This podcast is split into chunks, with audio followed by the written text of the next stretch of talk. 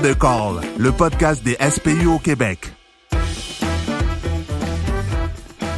Bonjour, bienvenue dans Deux Calls avec Fred. Aujourd'hui, on va parler de CRR SPU, référencement, comment amener le patient ailleurs qu'à l'hôpital et en ambulance. Pour ça, aujourd'hui, on est encore avec Jessica Harrison, travaille euh, avec Capital National au CIUS, puis c'est pas mal elle qui a développé, chapeauté, dirigé le projet. Salut Jess. Salut. Ben, je veux juste apporter une petite précision avec euh, plusieurs personnes qu'on a travaillé ensemble pour développer le projet. Parfait. On, pourra voir après ça qui, euh, qui a participé à l'élaboration puis au travail. On a aussi aujourd'hui, la première fois au micro, Philippe Tremblay, qui est euh, beaucoup d'affaires paramédic, infirmier, travaille, déjà travaillé dans le Nord, déjà travaillé dans une boîte jaune, déjà travaillé à supervision clinique, puis là, travaille présentement euh, au CRR-SPU à titre de paramédic infirmier. C'est important de mentionner qu'il est membre de l'ordre, là, il fait les deux, c'était un prérequis pour le, travail. Donc, salut Phil. Salut. Bien content de t'avoir avec nous aujourd'hui. Moi aussi. Donc, pour commencer, là, j'aimerais ça qu'on présente c'est quoi le CRR-SPU. Qu'est-ce que ça mange en hiver, puis de où ça vient? Bien, dans le fond, le CRSPU, c'est un centre de régulation euh, régional des soins préhospitaliers d'urgence. C'est ça l'acronyme.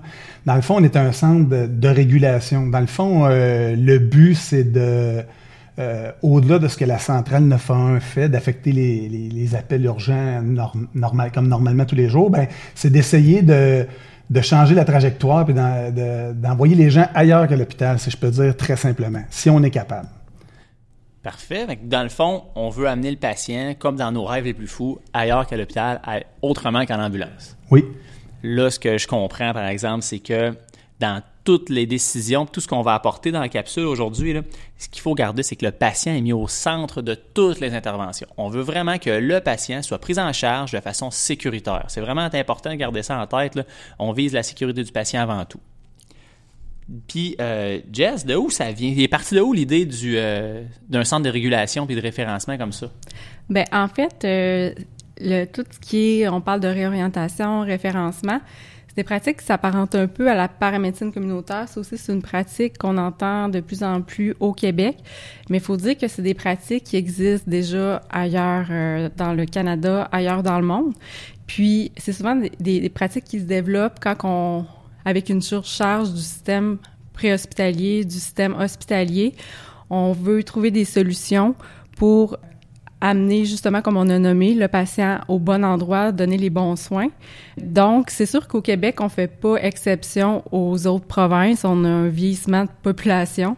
On a de la difficulté avec les, le contexte dans les urgences, notamment à cause de la surcharge et tout ça. Fait que c'est sûr qu'il fallait regarder, voir les autres possibilités de où est-ce qu'on peut amener un patient, où est-ce qu'on peut le soigner, puis se poser la première question euh, en l'amenant à l'urgence, est-ce que je réponds à son besoin primaire? C'est certain que c'est pas tous les patients qu'on apporte à l'ambulance dans une urgence que c'est la bonne porte d'entrée. Fait que là, avec euh, ce projet-là, euh, on voulait justement voir un petit peu plus large, euh, être, donner une approche un peu plus personnalisée aux patients. Mais là, dans le fond, là, ce que j'aimerais savoir aussi, c'est est-ce que le, le projet est c'est pro-pandémie ou c'est avant, ça germait déjà? Oui, absolument. Ben, en fait, on pensait déjà à développer une approche comme ça avant la pandémie, euh, mais ce qui nous interdisait de le faire, c'était que bon, la loi des préhospitaliers nous amenait que à chaque fois qu'on allait chez un patient, fallait le transporter à l'urgence. Avec la pandémie, il y a eu un plan de contingence qui euh, favorisait, dans le fond, le développement d'une approche pour euh, un peu plus répondre aux besoins du patient. Fait bien que euh, avant la pandémie, on avait commencé à travailler sur un développement de projets de paramédecine communautaire, on se conformait aux lois et règlements. Fait que ce développement d'approche-là qu'on est en train justement de tester était fait juste dans un contexte qu'on appelle passer en l'urgence, mais on identifiait des problématiques, mais on pouvait euh, le transmettre à d'autres partenaires pour faire un suivi de l'environnement physique, par exemple, les lieux, puis l'environnement social du patient. Maintenant, avec la pandémie, on a pu élargir et euh, mettre en, en, application les phases qui étaient prévues plus tard. Parce que, tu sais, il fallait quand même un changement de réglementation pour mettre tout ça en place. Fait que c'est un peu ça l'historique. Fait que c'était déjà une idée qui germait dans notre tête, mais que je sais qui germait dans la tête de plus en personnes alentour du préhospitalier. Je pense que les, puis les paramédics terrain aussi se rendent compte souvent eux-mêmes que c'est peut-être pas la meilleure place que j'amène le patient. Fait que souvent les gens développent aussi euh, cette connaissance. Sachant que le réflexe de la population, souvent, malheureusement, pris au dépourvu, le, le 911 reste la, la voie d'accès au système le plus facile, sans euh, aller voir un médecin. Leur médecin qui est difficile d'accès des fois ou euh, savent pas trouver les ressources. Nous, avec ce centre de référencement-là, on serait à même d'amener le patient vers sa ressource de prédilection. Absolument. Puis tu sais, tu as nommé justement les, patients qui ont, qui ont de la difficulté à avoir un médecin. Il y a aussi une clientèle qu'on remarque, les, les, patients qui sont analphabètes fonctionnels, qui ont de la difficulté à comprendre une prescription. Fait qu'il y a comme une population qu'on est en train de comprendre avec euh, justement le CRSPU, qui soit dit en passant, qui a débuté il y a un an, en avril 2020. Euh, on, commence à avoir beaucoup de données parce qu'on a à peu près 1000 patients qu'on a réorientés. Fait que là, on voit un, un peu un portrait type de ces patients-là. Puis là-dedans, il y a plusieurs euh, problématiques organisationnelles. Fait que oui, il y a des problèmes de santé, mais il y a des patients qui sont pourquoi qu'ils font le 911 ben justement ils ont, un problème d'accessibilité des patients qui ont peu de ressources qui sont peu entourés et tout ça. Fait qu'on est en train de voir euh, comment qu'on peut aider puis donner les bons soins à ces patients là fait que c'est vraiment beaucoup des approches qui sont personnalisées. Fait qu'on veut travailler dans la communauté, donner les, les, bonnes ressources, mais pour ça, il faut bien connaître les besoins de nos patients, notre population, puis bien connaître nos ressources, qu'est-ce qui est disponible d'une région à l'autre, c'est, différent. Fait qu'on peut répondre aux besoins des populations selon ce qui est accessible. À ce moment-là, on est beaucoup plus impliqué dans notre communauté, dans notre localité, ce qui fait ce qui fait en sorte que ça va bien, puis on a des ententes, là, on pourra en parler plus avec Phil tantôt, euh, des ententes avec des cliniques ou des partenaires, vu qu'on les voit, on leur parle, on est proche. Ça, euh, j'imagine que ça a un impact positif sur, euh, sur tout l'ensemble de l'œuvre. Euh, je veux savoir aussi l'implantation. Quand, on a, quand vous avez eu l'autorisation, go, on fait, on approuve le fait de faire un, référencement, un centre de régulation. Comme, comment on travaille ça après? J'imagine qu'il faut aller voir différents partenaires, mais partant du ministère, là, il y a eu des, directives qui ont été faites. Comment vous avez fait pour l'implanter? Pour qu'on en vienne à être capable de vous appeler? Oui, ben en fait, il y a eu euh, quelques... L'implantation a été en, en, avril 2020, puis il y a eu quelques directives émises tout au long euh, du projet. Ben, dernièrement, en janvier, on, on, a reçu une aussi, une directive officielle, une notamment qui qui, euh, qui attirait un peu plus l'attention de tout le monde parce que vu qu'on travaille au développement du préhospitalier, nous, un des acteurs principaux du préhospitalier, c'est les paramédics. Donc, ils sont beaucoup impliqués dans nos processus, ils ont une bonne connaissance, euh, ben, évidemment, du réseau préhospitalier, des fois du système de la répartition, euh, aussi du réseau de la deuxième ligne avec les hôpitaux et tout ça. Euh, on les a impliqués, mais une des réponses qu'on a, une directive qu'on a reçue, c'est que, ben, que c'est seule une personne qui possède un statut en règle d'infirmier infirmière qui peut effectuer la procédure de référencement réorientation. Donc à ce niveau-là, euh, nous c'est pour ça que c'est euh, des, des, gens qui ont des statuts infirmiers paramédics qui sont sur notre plateau pour être réglementaires. On parle de statut, ce que tu coupé, là, on parle de statut, c'est important, c'est qu'ils soient pas juste, qu'ils aient pas juste fait leur technique en soins infirmiers, il faut qu'ils soient membres actifs de l'ordre. Absolument. Oui, puis pour euh, pouvoir effectuer euh, toutes les tâches euh, liées à la réorientation. Fait que c'est sûr que nous, on, on, travaille quand même avec les paramédics qui font partie du processus, notamment au niveau de la collecte des données. Fait qu'on on les implique, puis on essaie de de, de s'ajuster, de s'adapter, de voir toutes les possibilités. Puis, euh, comme je vous disais, les paramédics ont un rôle dans, notre, dans nos mécanismes euh, d'évaluation de la qualité de l'acte, dans les mécanismes de suivi, aussi de par la réorientation, parce qu'il y a toujours un paramédic sur les lieux qui nous contacte au CRSPU. On a un paramédic sur le plateau avec paramédic infirmier. Euh, à ce moment-là, on, on, veut quand même euh, continuer à documenter leur rôle parce que pour voir c'est quoi les avantages, les désavantages d'intégrer les paramédics à un système comme celui-ci, pour nous, c'est certain qu'avec l'expérience d'un an, le recul d'un an, on voit des avantages, on voit des compétences, on voit des habiletés. Aussi, je pourrais déjà nommer d'entrée de jeu qu'on effectue une évaluation de la qualité de l'acte, de tous ces mécanismes-là pour être sécuritaire. Vu que c'est des nouveaux mécanismes, on vise en premier lieu la sécurité, tu sais, voir, se dire, on part pas ça de même, puis on se dit, OK, tout est correct, puis on sait pas ce qui est arrivé avec nos patients. Nous, on voulait euh, voir euh, le patient qui a été réorienté, qu'est-ce que la clinique, le médecin qui, l'a eu, qui a pris en charge, mettons, dans un GMF, est-ce que lui, euh, il a vu qu'il y avait une problématique, euh, puis a le patient instable, il a fallu qu'il le réenvoie à l'urgence et tout ça. Fait que pour vous mentionner qu'on va sortir un rapport, on est en train de produire le rapport sur nos patients, notre dernière année. Puis là-dessus, il y a un très, très faible pourcentage de patients qui ont été, où le médecin a décidé de le renvoyer à l'urgence. Puis dans certains cas, dans ces petites populations-là qui est très très petite, euh, c'était souvent dû à un... Il n'y avait pas le plateau technique nécessaire. Fait que c'était pas l'état clinique qui avait dégradé du patient, c'était vraiment... On parle de plateau technique, là, euh, pour ceux qui ne savent pas c'est quoi un plateau technique, là, on parle ici d'imagerie médicale. Oui. Est-ce qu'on parle aussi de laboratoire prise de prélèvement sanguin et laboratoire inclus ou euh, on prend le sang puis on peut l'envoyer dans le laboratoire à l'externe? Non, effectivement, ça fait partie des plateaux techniques. Toutes les échographies, imagerie, TACO, euh, ponction veineuse, ça fait toute partie des plateaux techniques. Là. Parce que de plus en plus, il y en a des cliniques, autant au privé qu'au public, que financé, ou peu importe, qui, des GMF qui en ont des plateaux techniques. C'est pas une chose là, euh, qui est rarissime d'avoir une, clinique avec l'imagerie médicale. Ben, en fait, on voit plus de, cliniques avec l'imagerie médicale, mais des ponctions veineuses, c'est un peu plus, euh, c'est souvent plus à l'externe. Mais il y en a quelques-unes qui en ont des ponctions veineuses. Mais ben, ils n'ont pas l'analyse laboratoire. Ah, exact. OK donc, juste pour euh, terminer sur ce point, de dire que euh, à l'évaluation, ben, on est capable de voir que la pratique. Puis là, je peux pas affirmer rien parce que le rapport n'est pas terminé. Puis je, je suis pas en train de nommer toutes les données. On est en train de les analyser, mais que euh, on peut quand même euh, avoir une hypothèse que c'est une pratique sécuritaire et euh, la contribution euh, de tous, des paramédics en coévaluation, entre autres avec des infirmières praticiennes spécialisées, ben ça, ça a été positif pour la population.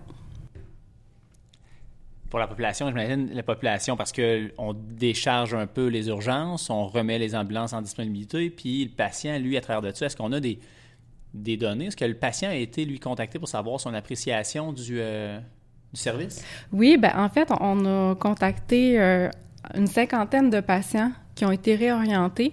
Puis euh, l'appréciation du service, la satisfaction des paramédics sur les lieux et de l'épisode de soins de la réorientation a été favorable à 94% Quand même, hein? Fait que ça a été un beau résultat. Puis ça, on le fait quand même, je vous dirais, dans les deux, trois premiers mois qu'on existait. Fait que là, déjà là, ça s'est encore amélioré. Fait que peut-être on aurait un petit peu plus de pourcentage qui sont encore euh, élevé. On, est, on va retomber premier dans l'office des dans le palmarès des professions. Donc là, on sait que le centre de référencement et régulation, là, ça, ça s'assure d'une sécurité des patients, ça régule un peu les soins, ça aide à diriger le patient vers la bonne ressource pour ses besoins à lui tout en restant ouvert aux possibilités de détérioration ou euh, aux nécessités d'avoir euh, des examens approfondis pour le patient, ce qui pourrait l'amener à aller à l'hôpital, puis pas nécessairement en ambulance. Là, on est partenaires. Phil, vu que toi, tu es euh, quasiment à temps plein sur le plateau technique, là, sur le plateau, c'est-à-dire du, CRSPU, physiquement, mettons, les bureaux, c'est quoi, c'est où, vous êtes combien puis l'horaire de travail? Ben, actuellement, euh, on est à l'ancienne agence là, euh, sur le boulevard Lamel. Euh, et puis, dans le fond, c'est un peu, c'est un peu une réplique de la centrale. On, on est équipé avec le RAO. On a tous les mêmes équipements qu'à la centrale. On a les ondes radio. Et puis, on, suit en temps réel ce qui se passe dans la ville. et puis, c'est ça, physiquement, c'est, un petit, c'est comme un petit plateau. Là. vous êtes combien à travailler là? Actuellement, on est deux. Deux, deux paramédics, infirmiers. Infirmiers, Infirmiers, infirmières. Parfait. Puis, euh, vous, là, vous recevez les appels. Moi, je suis paramédic sur la route. Je vois un patient qui est stable, parce que, évidemment, on ne fait pas ça sur un patient instable. Vous appelez, on s'en occupe tout seul. On, vous appelle pour un patient stable. Puis, dans, le cheminement de soins, je parle à, euh, à vous qui prenez la ligne, qui, qui, pose, qui prenez mon rapport, le colligez dans un, dans un document de travail vous posez des questions euh, plus avec une évaluation côté infirmier, soins plus, plus pas plus avancés, mais plus poussés dépendamment de la condition du patient. Ensuite de ça, comment ça se passe pour euh, la gestion d'un appel comme ça?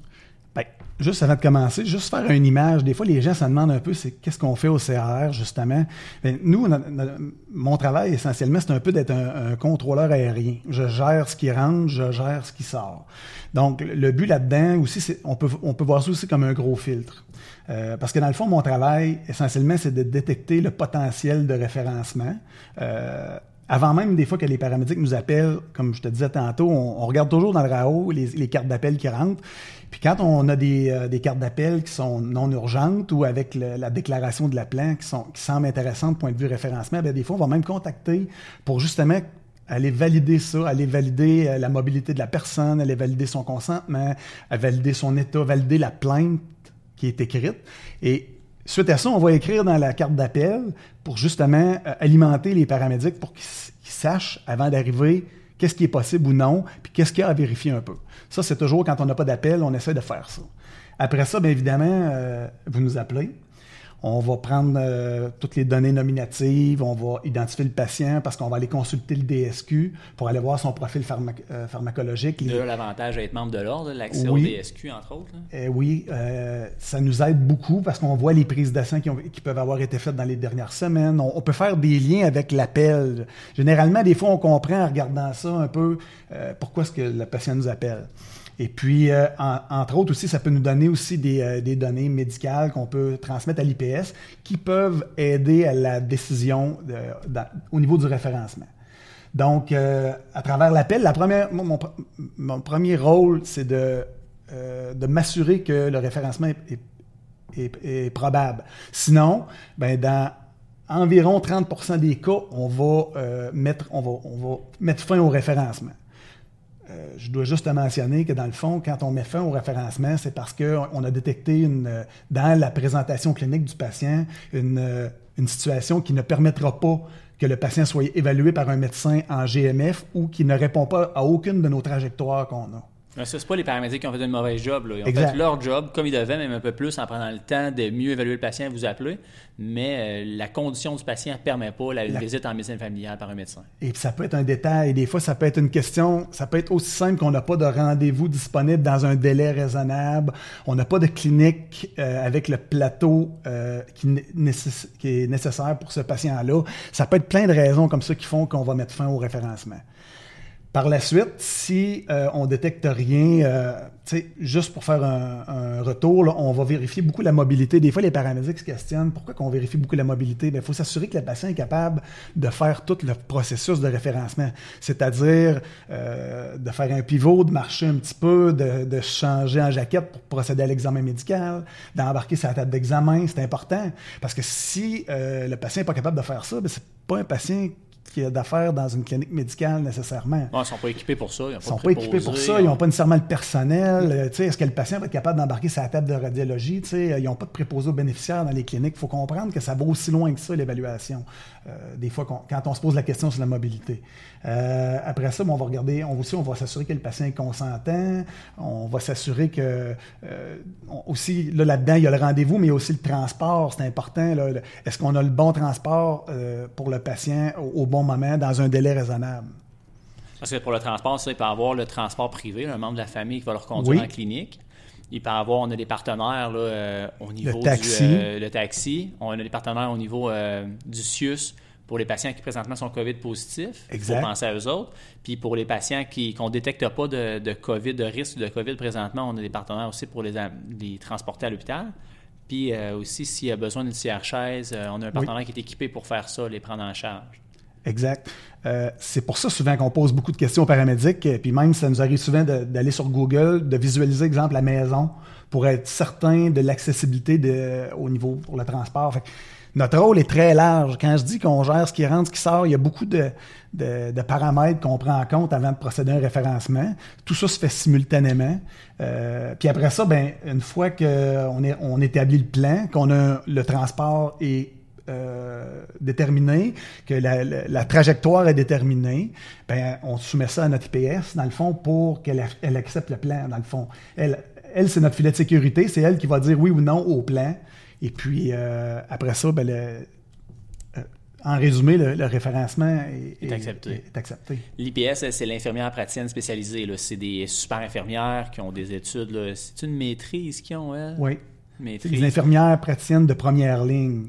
C'est des même- infirmières qui travaillent en GMF et puis qui euh, voient des patients. euh, C'est leur clientèle courante qu'on C'est a ça. leur référence. c'est ça. Nous, dans le fond, il faut leur transmettre l'image euh, du patient qui est à domicile.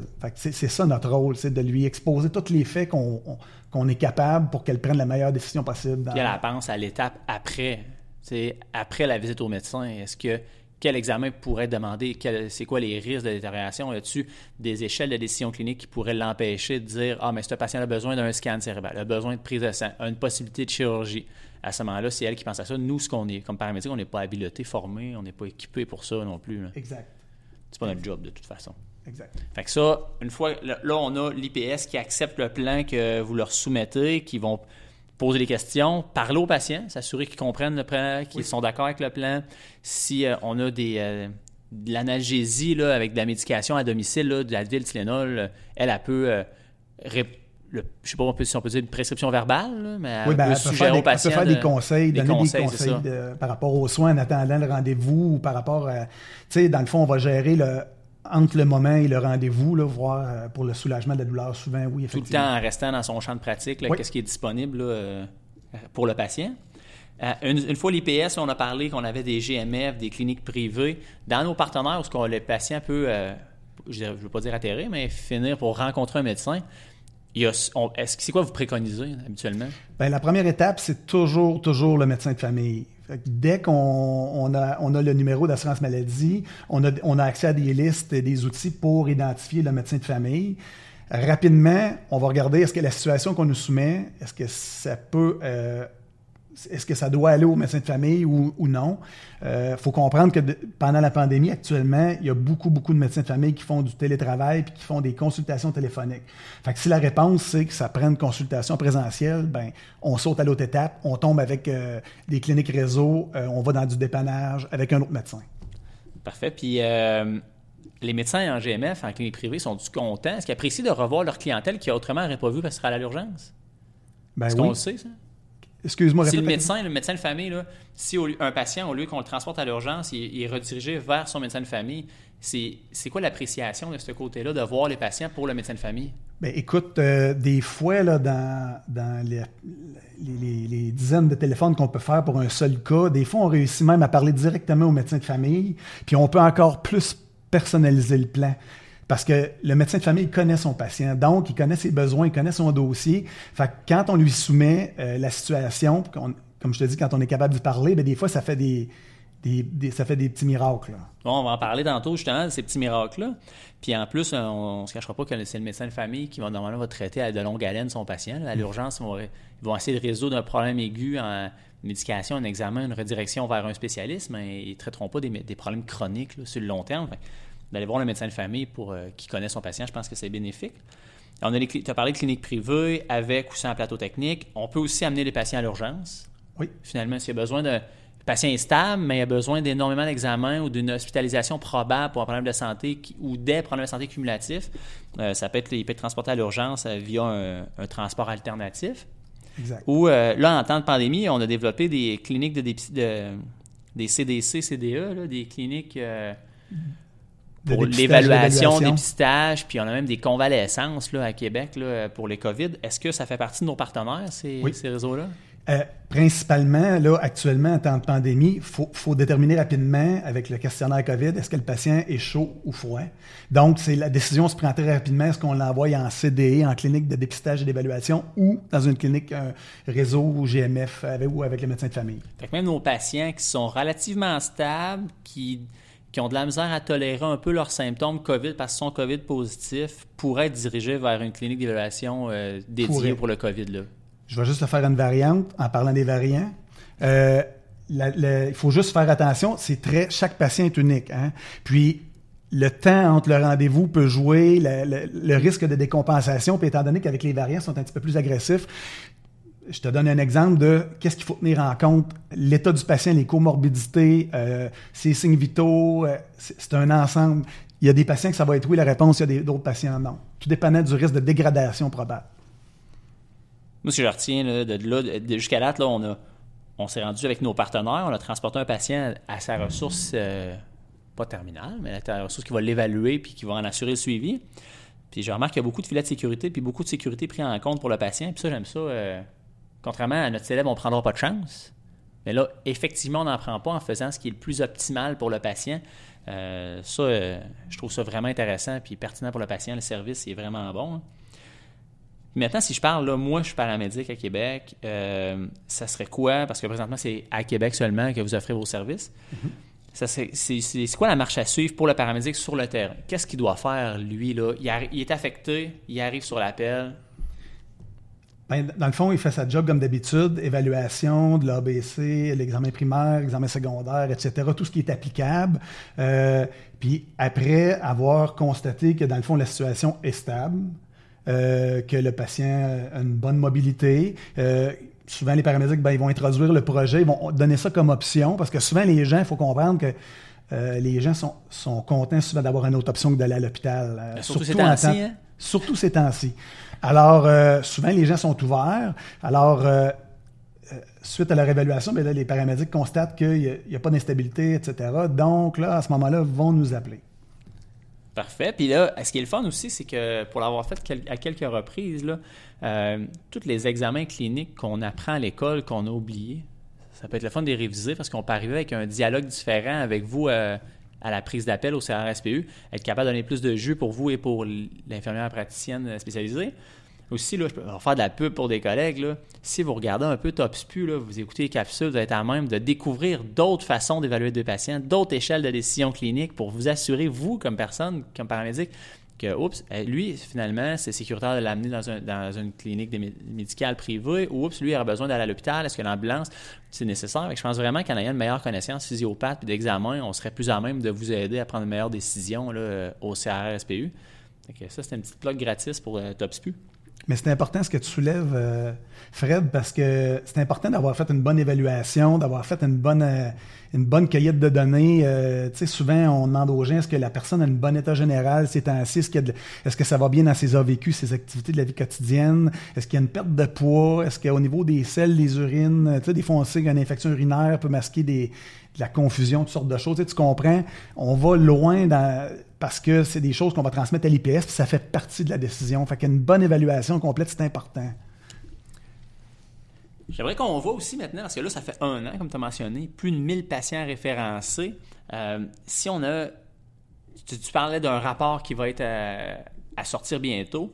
Euh, Pour l'instant, c'est quoi les stats euh, qu'on a sur euh, nos patients? C'est quoi les patients qu'on référence? Est-ce que la priorité du code classe 1 a une incidence sur euh, le référencement accepté?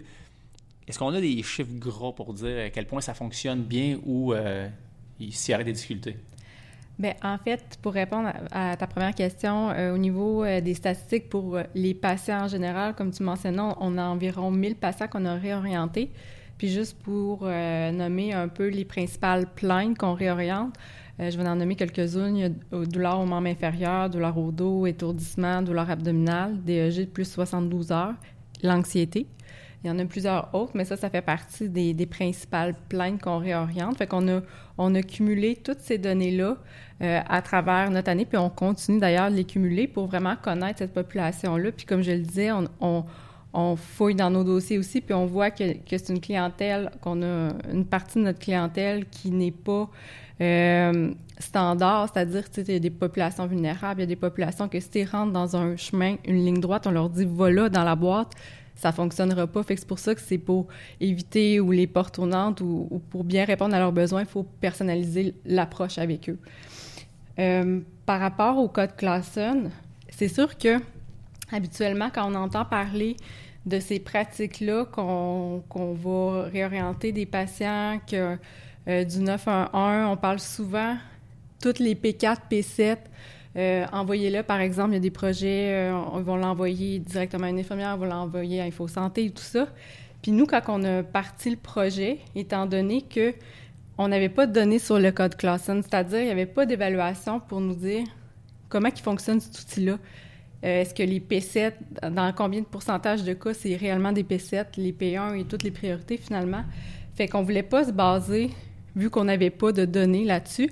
Puis euh, les gens, souvent de feeling, de perception, les paramédics, on a tout pratiqué, vous pratiquez encore. Moi, quand je pratiquais, j'avais la perception que, OK, je m'en vais sur une P7, c'est pas ça, je m'en vais sur une P1, c'est pas une vraie P1, mais là, c'est juste une perception. On voulait quand même mesurer euh, ça, faire des liens pour voir euh, de où est-ce qu'on part.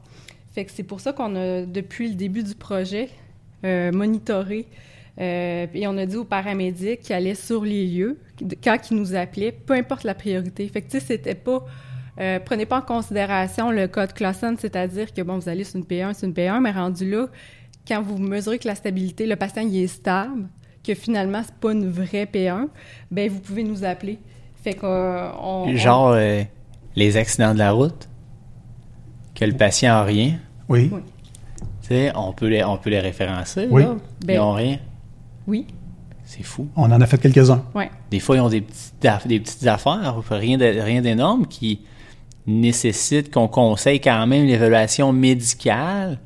Mais là, c'est ça, c'est pas l'évaluation à l'urgence, c'est l'évaluation médicale qu'on a t- qu'on aurait dû toujours recommander. Ça se faisait malheureusement à l'urgence, mais là, ceux-là aussi, c'est une P1, les 29. Oui. C'est fou. Ben oui, il y a plusieurs P1, puis justement, je peux te donner une proportion, ce qui est assez intéressant. Là, je vous donne, admettons, on a calculé les P0, euh, tous les types de P1, P3 et les P4, à- on les aurait, ils font partie de 48% de nos patients réorientés. C'est quasiment un patient sur deux, c'est euh, de P0 à, P, à P4. Puis les P4, juste pour vous dire, là, on a juste 65 de réorientés, c'est 8% Fait que la majeure, c'est de P0 à P3, P1 sont inclus. Puis le Bon, ben, 5... c'est un peu biaisé, parce que les P4, il y en reste juste une. Ouais. Un alpha 1. Je pense à la seule P4 qu'il y a, il n'y en a plus d'autres. Ça veut-tu dire qu'on veut dire qu'on a tous réorienté nos alpha 1 ou presque? Ça, je peux pas te dire, par exemple. Mais euh, par contre, ce que je peux dire, c'est qu'on a une bonne proportion de P3. Puis l'autre 52 ben c'est des, c'est des P7. Mais ça reste que quand on regardait, ben on, on additionne P0, P1, P3, puis on a quasiment le même chiffre que les P7. Fait que si on avait parti le projet en se disant, OK, on réoriente seulement les P4, P7, comme ce que souvent est, est, est encouragé, ben euh, on aurait passé à côté de quelque chose, ça, on, est aurait certain. juste un peu plus de 500 param- pa- patients référencés au lieu de 1000. Oui, puis tu sais là ça nous amène à, à d'autres questions de voir ben OK, est-ce que avec euh, le code Clausen existant, on, on est efficace pour choisir un, un véhicule euh, non urgent, si on pense à euh, d'autres types de véhicules euh, comme un URP euh, une unité de réponse à la population ou un véhicule de paramédecine communautaire, appelez-le comme vous voulez, mais ça demeure pas moins que si on utilise le même code Clausen, ben on peut passer à côté de quelque chose. Fait qu'il faut juste améliorer euh, notre façon euh, de répartir puis de mettre en perspective qu'on maintenant on veut pas juste répartir euh, des cas aigus, on veut pas juste envoyer mettons euh, des, ambulances ou des, des trucks de soins avancés et tout ça. Si on regarde, euh, faut faut améliorer notre système de répartition euh, en tenant compte que maintenant on va répondre à une clientèle qui est non urgente. Fait, ça fait quand même, quand même impressionnant qu'on ait chiffres, hein, de dire qu'en un an, malgré la pandémie, on a été capable de faire tout ce travail-là. Je me dis, par exemple, ça n'a pas été de tout repos. Là. Euh, connaissant le préa, sinon on veut faire ça, il faut que ça soit prêt hier. Oui. Parce qu'on aime ça être euh, dans l'urgence. Mais ça a-tu, y a-tu des, euh, des grosses complications? Peux-tu en parler? S'il y a eu des complications pour la mise en place du, du système, ça a-tu été compliqué? L'enjeu ressources humaines, euh, on a suffisamment de paramédics, infirmiers, infirmières? On a suffisamment euh, de monde pour faire la job? Est-ce que les- le réseau, nos partenaires, est-ce étaient prêts à ça, euh, à avoir l'affluence? C'était quoi les obstacles principaux? là? Ben en fait, euh, tu sais, des obstacles, il y en a tout le temps, mais il y a tout le temps des pistes de solutions aussi. Fait que tu sais, ça, ça va toujours avec, on, met où est-ce qu'on met nos énergies, mais tu sais, on trouve toujours des solutions. Les paramédics, avec un double emploi, des paramédics qui ont le statut ben, infirmier, on n'a pas une tonne. Fait que c'est certain que nous autres, on voulait quand même, euh, là-dedans, dans le développement, inclure, intégrer euh, des paramédics. Fait que c'est certain qu'on on n'a pas une grande quantité de, de personnes qui ont les doubles emplois. Euh, maintenant, le réseau, eux, ils ont très bien réagi parce qu'on avait déjà commencé des développements, comme, on a dit au début. euh, des développements de projets avec un, un, projet qu'on a d'un outil de dépistage des facteurs environnementaux. On a actuellement 20 paramédics qui sont sur le projet d'implantation, qui sont en train de... Ben, c'est une pratique de pointe, euh, qui sont en train de, de le tester sur, euh, sur la route. Puis, on avait déjà des liens, puis souvent, les, le préhospitalier est, méconnu. Puis quand on apporte la contribution des paramédics aux partenaires, on dirait que ça va de soi que tout le monde est content de la contribution. Parce que ne serait-ce que dire, ben, le paramédic dans son rôle, avec ses compétences et connaissances euh, au niveau clinique, physique, santé, mentale, parce qu'ils sont exposés à tout ça, euh, ils vont être vraiment, c'est ça, les yeux, les oreilles, on le nomme toujours, euh, des autres intervenants. Fait ils sont capables d'objectiver des faits que personne d'autre vont objectiver. Quand on, veut contribuer, quand on veut travailler avec les partenaires, ils sont toujours très contents de dire dans la boucle, que ce soit une TS qui se dit, ben moi, je sais pas qu'il y a 40 chats chez, ce patient-là. Je ne sais pas que c'est insalubre chez ce patient-là. Là, tu as, un acteur, tu as une ressource, des paramédics qui peuvent l'objectiver. Fait que c'est bien reçu, tu sais honnêtement, moi, j'ai pas. C'est rare que j'ai vu euh, des, des, partenaires qui n'étaient pas d'accord puis voulaient pas collaborer avec nous. D'autant plus qu'on. Pas utiliser ce terme-là, mais qu'on ne vole pas de patients à personne. C'est dans le sens, euh, on redistribue les patients vers leurs ressources, vers leurs médecins de famille. On leur offre des, des services offerts par euh, soit CLSC, soit à domicile à travers tout ça. Si les patients sont bien réorientés, j'ai l'impression que effectivement, il n'y a, pas, a pas dû avoir beaucoup de réticence de point de vue des partenaires pour participer au projet parce qu'on donne, euh, on donne du travail à tout le monde. Dans le fond, on fait juste en retirer à ceux qui sont essoufflés, les urgences. Oui, absolument. Puis euh, ce qu'on a remarqué aussi à travers tout ça, c'est que les paramédics, là, euh, si, vous regardez la télé un peu, là, on commence à être pris en considération. On est médias, on fait de la vaccination. on a plusieurs projets qui démarrent au Québec. On a de plus en plus, on a pris des galons, on a pris du leadership, puis il ne faut pas lâcher ça. Fait que moi, petit message intérêt public, s'il y en a qui ont des degrés universitaires, ça leur tente d'aller infecter le réseau de la santé, d'un 6, d'un 6, là, je sais pas, vous êtes tanné de faire l'ambulance, vous avez des blessures au dos, vous, vous, euh, vous, de vous réorienter parce que vous aimez ça manger à l'heure, mais peut-être que une bonne job comme paramédic qui peut influencer le réseau de la santé pourrait vous intéresser. Puis je pense, euh, j'ai pas de parti pris pour rien puis pour personne. Là. Je travaille pas dans un SUS, dans un 6 non plus. Mais peut-être ça pourrait faire du bien euh, au système de la santé de nous avoir un peu plus présents. Ça, c'est mon petit pitch de vente. il y a d'autres avenues pour être paramédic dans la vie. J'approuve. Euh, est-ce qu'à court moyen terme, est-ce qu'on pense à une amélioration du, euh, du service donné par le référencement? Oui. Ben en fait, on effectue toujours des améliorations en, continu. On évalue, puis comme on le disait tantôt, on est en train d'écrire un rapport pour euh, sur les statistiques de notre dernière année, tout ce qu'on a cumulé. Euh, justement, on bonifie toujours euh, les trajectoires avec les partenaires. Puis comme on le dit, on a une bonne clientèle que c'est des populations vulnérables. Fait qu'il y a des populations qu'on va chercher juste dans des organismes communautaires qui font pas nécessairement partie du réseau ou, tu sais, je pense à la clientèle des itinérants et tout ça. Fait qu'on est en train de solidifier des liens pour vraiment les rejoindre eux. Tu sais, vraiment aller rejoindre euh, les, les, gens selon leurs besoins. Euh, fait qu'on améliore toujours au niveau euh, des, des, liens, des relations, euh, des trajectoires. gros, gros point qu'on, qu'il faut jamais perdre de vue. C'est facile de d'embarquer justement dans l'espèce de les outils existants, de prendre les données qu'il y avait au préhospitalier, mais comme on l'a, on vécu avec le P4, P7, si on était parti de là, je le répète, on aurait passé à côté de quelque chose. Donc, pour nous, faut constamment euh, aller évaluer, euh, aller chercher des données, s'assurer que ce qu'on mesure, c'est des données valides. Fait que, tu sais, faut, redoubler d'efforts, vu qu'il y avait beaucoup de choses qui n'étaient pas nécessairement évaluées dans le domaine préhospitalier avant.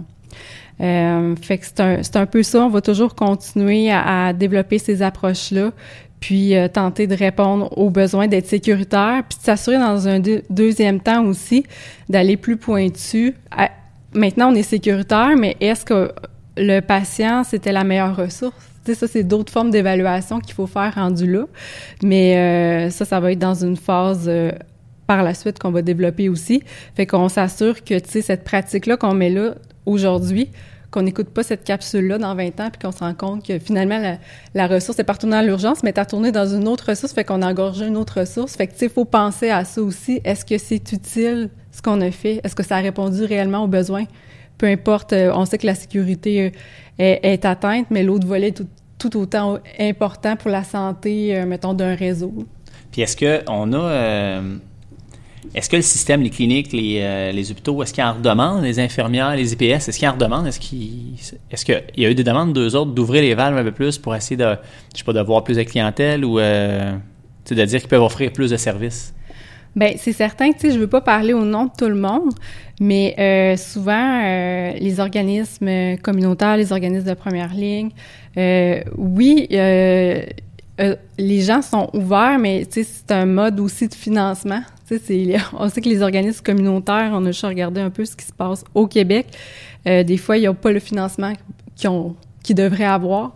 Fait qu'il y a ça aussi, il faut qu'ils évoluent en même temps que nous, on évolue. Ben, il faut qu'eux autres, y aient plus de capacité, qu'il y ait plus de financement pour ouvrir plus de places. Parce que si on s'en va vers là, il faut que tout le monde roule dans le même sens. Faut pas juste déplacer un problème. Exactement. On a oublié tantôt de parler d'un partenaire. Là. Euh, On va en revenir tantôt plus avec Phil là, sur des histoires de cas. Là. On a aussi Info Social, là, 811 option 2, hein, qu'on, a- qu'on peut appeler, parce que tu as parlé, euh, Jess, dans nos patients, les top euh, référencés, là, il y a les anxieux, Oui. les patients qui, ont de qui vivent d'anxiété.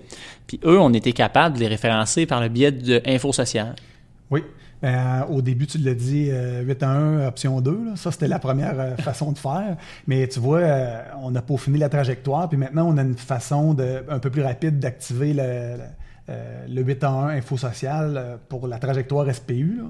Alors, euh, rapidement, quand le besoin est identifié, dans le fond, on, on contacte euh, la- la- le- les supérieurs d'info santé, puis ils nous, ils nous, euh, ils nous priorisent un peu là, dans, le, dans la file d'attente, ce qu'avant était très long, entre autres. C'est, c'est des choses qu'on peaufine là, depuis le, le début. Puis euh, écoute, euh, c'est surprenant.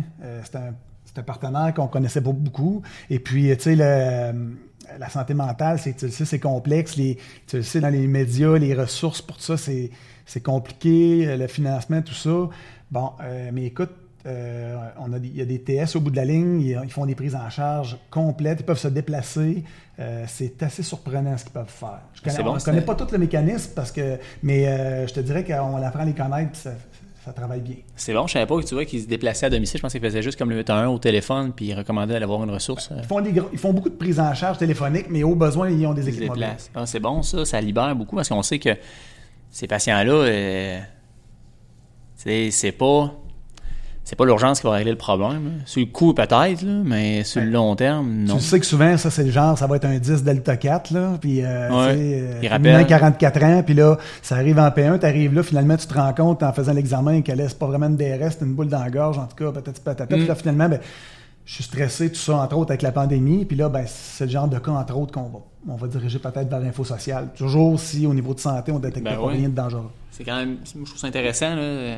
Encore là, les meilleures ressources pour le patient, c'est le fun. Euh, là, on a parlé. Est-ce qu'on a oublié des affaires, Jess, dans, dans la construction du CRSPE? Des... On a parlé de sécurité des partenaires, de où ça vient, du, euh, de l'implication des paramédics là-dedans qui continuent à faire leur travail d'évaluation, de- d'appréciation du patient euh, de Mais- façon autonome et rigoureuse. là. Mais ce que je pourrais ajouter peut-être, c'est que, tu sais, quand on a parti le CR-SPU, faut mentionner que les paramédics terrain, n'ont pas reçu de formation.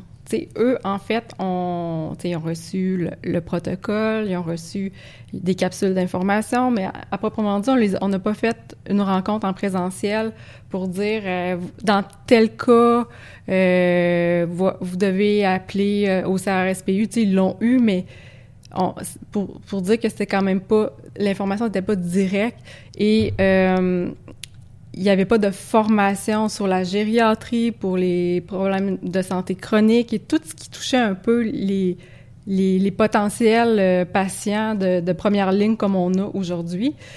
Puis, euh, malgré ça, dans, à, l'amélioration de la qualité de là, au, CIUS, nos paramédics qui, qui, qui révisent les cas sur les paramédics terrain, euh, quand ils ont réorienté, on demandait quand même d'aller voir c'était quoi les habitudes des, paramédics, parce qu'évidemment, on n'allait pas leur dire « Hey, t'as pas évalué le contexte, euh, l'environnement, ou t'as pas... » Puis c'est pas correct parce qu'on leur a pas on leur a pas enseigné de faire ça. Fait que tout ça euh, m'amène à dire que on, a collecté ces données-là pour voir qu'est-ce qu'ils faisaient, qu'est-ce qu'ils faisaient pas, c'était quoi leurs habitudes, puis on a quand même euh, récolté comme information que, tu sais, dans, dans, bien des cas, même si les paramédics sont pas formés, ben il évalue le contexte euh, de la chute, il évalue l'environnement physique, pose des questions si le, le, patient il a du soutien à la maison, de l'aide euh, pour le ménage et tout ça. Fait qu'il y a beaucoup de choses qu'on qu'on constate que même si on n'a pas été formé, même si les paramédics sont pas formés, viennent qu'à développer euh, cette expertise-là.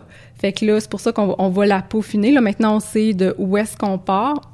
On va les former. Fait que, les, les paramédics sur le terrain ont quand même bien embarqué.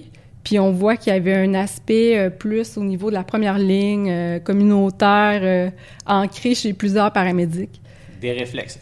Rien enseigné de nouveau à personne, pas d'examen supplémentaire, juste des capsules sur comment ça marche la logistique de l'administration de votre patient, comment appeler le CRSPU dans quelle situation. Puis on est, mais avec juste ça, je dis juste ça, mais avec rien en formation supplémentaire, juste des messages d'intérêt public, on était capable d'avoir autant de patients qui ont été envoyés dans une autre source, puis avoir un, aussi bon retour que ça. Je n'ose même pas imaginer si on donnait aux paramédics une formation d'appoint physiopathe en examen clinique, où est-ce qu'on pourrait aller euh, demain matin si on faisait ça. Ça, euh, ça veut dire que de base, les paramédics sont bons. C'est le fun, il faut se le dire de temps en temps. Ils ont l'œil. Ils ont l'œil, hein, ouais. On voit beaucoup de patients, beaucoup de paramédics qui à l'hôpital disent sur, à l'infirmière triage leur patient, je m'inquiète pour ça à la maison. Là, déjà, c'était pas colligé nulle part, mais euh, on a déjà cette inquiétude-là, puis maintenant on peut enfin s'occuper de nos P7. Ils viennent pas mal moins plates quand on sait qu'on a vraiment fait une œuvre utile pour eux autres. Ça, c'est mon point de vue personnel. Avant d'arriver dans les histoires de cas avec Phil, qui est l'expert des histoires de cas, donc c'est lui qui est tout le temps à la prise d'appel, au CRSPU. Au départ, moi, quand j'ai euh, j'ai participé au projet de, de vouloir d'appeler, juste d'appeler Phil pour dire comment euh, je peux aider mon patient.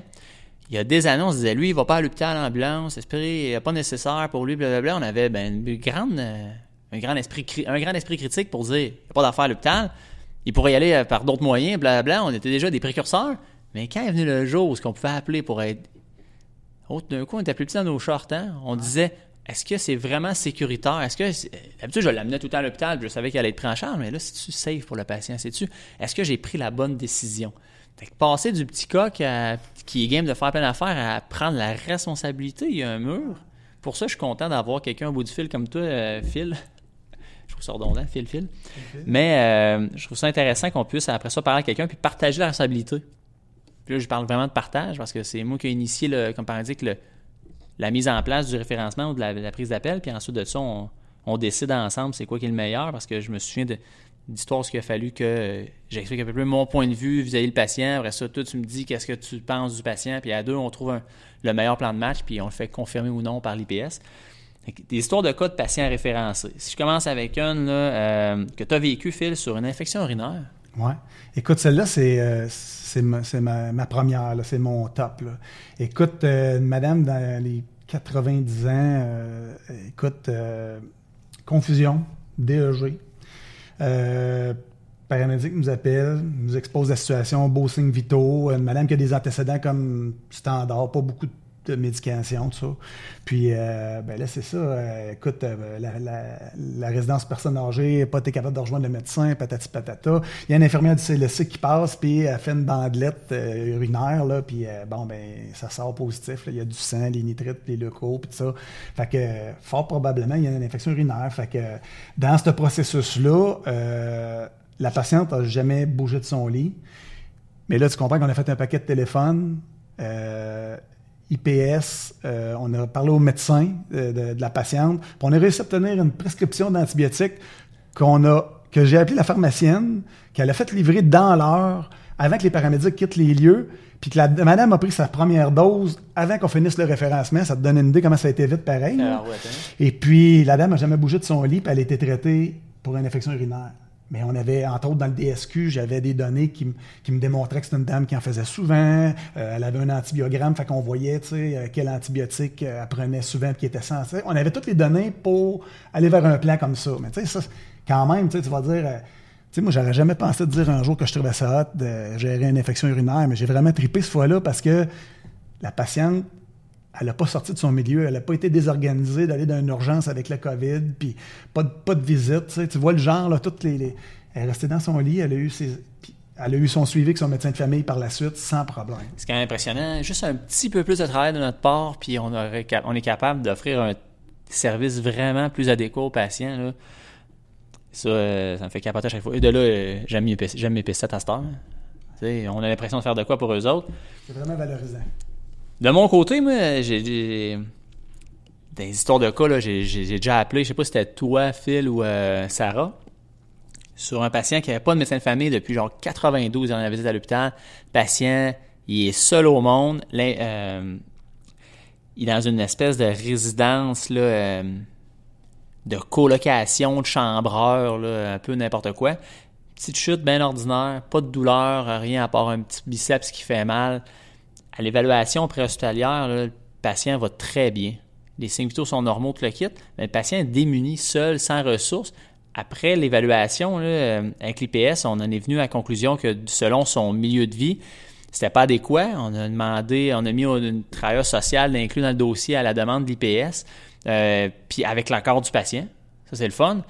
Finalement, on a été capable de trouver un GMF avec un, avec un médecin qui avait encore de la place pour, avoir un- pour prendre des patients. On a été capable de référencer le patient là, dans, ce- dans sa nouvelle clinique. Puis le patient, il était tellement ému, il en, il en pleurait. Quand il a trouvé un médecin de famille, il en a plein de 911.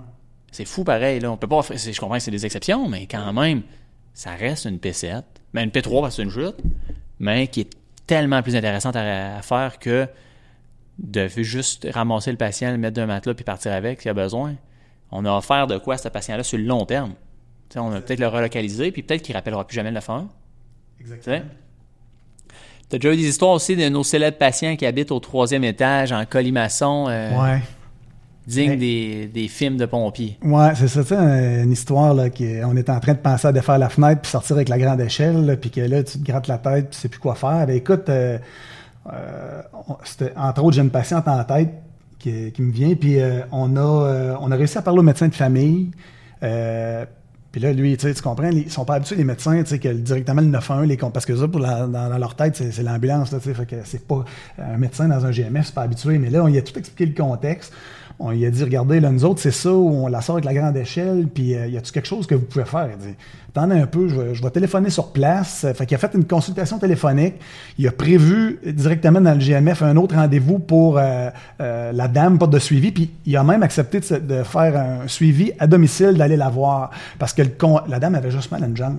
Mais à cause de sa mobilité réduite, tout ça, de, tu sais, les escaliers en collimation dans les moelleux, là, tu sais, ce que je veux Ah dire? oui. Bon, ben, euh, là, il a comme, il a comme compris c'était quoi la problématique, puis il a embarqué dans notre, dans notre folie, si on peut dire. Puis, écoute, le plan parfait. Les paramédics, ils ont fait, waouh, tu sais, la patiente est restée là, ça n'a pas fini avec la grande échelle, on défait les, les murs, puis la patiente est restée dans son milieu, puis elle était super contente. Puis, oublie pas, à la base, c'était un mal de jambe que normalement, il faut transporter à l'hôpital, les deux yeux fermés. Avec la siège chaise dans l'escalier. Eh oui, ici, la chaise ou tout ce que tu peux imaginer. là. Ce qui est le fun avec ça, c'est la, la remise en disponibilité. Moi, ça m'est arrivé combien de fois de, d'avoir un référencement accepté avec un rendez-vous dans une clinique dans l'heure ou presque, que lorsque je suis en pleine rédaction dans mon ambulance, le transport adapté arrive derrière moi. Il n'y a pas de délai tant que ça, mais mon temps d'attente, j'ai pas le temps d'attente à l'hôpital. J'ai le temps pour vous, vous parler, une moyenne de euh, quoi, 45 minutes, une demi-heure maintenant avec l'habitude. Pour que moi je passe ces lieux au téléphone, que ce soit accepté, qu'on ait le retour d'appel, l'autorisation du patient et tout. Je rédige 15 minutes, 20 minutes. Je nettoie pas mon ambulance. Je nettoie juste mon matériel. Écoute, notre moyenne est en bas de 30 minutes euh, de, de- pour traiter l'appel. À partir du moment où les paramédics euh, appellent, il y en a qui vont dire c'est plus long. Oui, il y, a des, il y en a des cas que c'est plus long que d'autres, mais en général, on a baissé beaucoup, beaucoup notre moyenne. Ben oui. Euh, Puis c'est le fun, là. moi, je me, remets, je me remets rapidement, je suis disponible. J'ai fait, la, je crois, sincèrement, avoir fait la différence dans le devenir d'un patient, d'une P7 plate qui est devenue intéressante. Fait que je suis satisfait de mon appel, je me remets disponible plus vite pour des appels d'urgence aussi. Ouais, puis moi, tu, ben, tu, tu parles de ça, puis ça me fait, ça, ça me soulève. J'ai cinq cas en tête, entre autres quatre arrêts cardio-respiratoires où l'ambulance était à quelques minutes de, de l'endroit et un gros cas d'anaphylaxie, entre autres sur l'île d'Orléans, où l'ambulance était à proximité. Euh, puis pendant la rédaction, la centrale a dit, euh, elle a appelé le véhicule, elle a dit seriez-vous disponible? On a une urgence à côté. Puis écoute, en réponse a été euh, phénoménal. Mais tu comprends, ça fait partie d'un des buts, c'est de garder les ambulances pour les vraies urgences. Puis je te dis, j'ai cinq cas facilement. Je ne peux pas te dire la finalité, mais le principe, c'est qu'on mm. va être là au bon, le plus rapidement possible. Puis c'est arrivé. Puis ça arrive, euh, on le voit fréquemment. Euh, comme le disait un de mes collègues, une ambulance efficace, une ambulance qui attend sur le coin d'une rue, exact. est disponible aux appels d'urgence moi, ce que je retiens, c'est que peu importe on est où, si on est capable d'étendre des projets comme celui-là à grandeur de la province, le réseau hospitalier va gagner en, disponibilité, moins de surcharge pour le réseau hospitalier, les urgences vont diminuer, les médecins de famille vont être mis à contribution beaucoup plus pour s'occuper de leurs patients, les patients vont avoir un meilleur lien avec leurs médecins de famille parce qu'ils vont les voir plus souvent. Patients, sécurité numéro un. Puis après ça, tu disais, Jess, qu'ils sont satisfaits du service qu'on leur offre. Les paramédics, je retiens qu'ils font une super belle job de base d'évaluation de patients, d'évaluation de l'environnement social, physique des lieux pour aider les infirmiers au CRSPU ou l'IPS à prendre la meilleure décision pour lui. Là, je vois, je vois juste du bon là-dedans. J'espère que le monde va être capable de le faire, mais pour faire ça, j'imagine que il faut être proche de notre clientèle, il faut être proche de nos intervenants, il faut être proche de nos partenaires pour nous aider. Puis encore là, on est en train de démontrer au réseau de la santé quel point on est efficace puis on est bon comme paramédic pour aider le réseau de la santé, malgré qu'on ne soit pas encore des professionnels. Je peux juste te dire, euh, un client satisfait revient toujours. Il y a même des patients qu'on a référencés qui nous rappellent des fois pour avoir un rendez-vous, ça ligne euh, sans appeler le 911. Et puis il y a même des résidences personnes âgées qui nous appellent et qui disent hey, on aurait besoin d'un rendez-vous pour cette personne-là. De, de, leur expliquer qu'il faut faire la boucle. Là, fait euh, est rendu là, on, le vit régulièrement. Ça on compte vraiment un creux de service avec ça. C'est malade. merci Philippe. Bien satisfait de t'avoir eu et avec ton expérience en plus sur le, référencement. On va espérer que ça continue encore vraiment longtemps. Merci Jess, qui encore une fois, on fait du pouce à la recherche puis sur le, travail rigoureux des paramédics, à quel point c'est important pour colliger des données puis les analyser dans le sens du monde. On va vous inviter à poursuivre votre travail, la gang, pour euh, continue à être bon sur le chemin. On va se dire, j'espère, une prochaine fois pour euh, d'autres capsules intéressantes sur le soin aux patients. Merci, Merci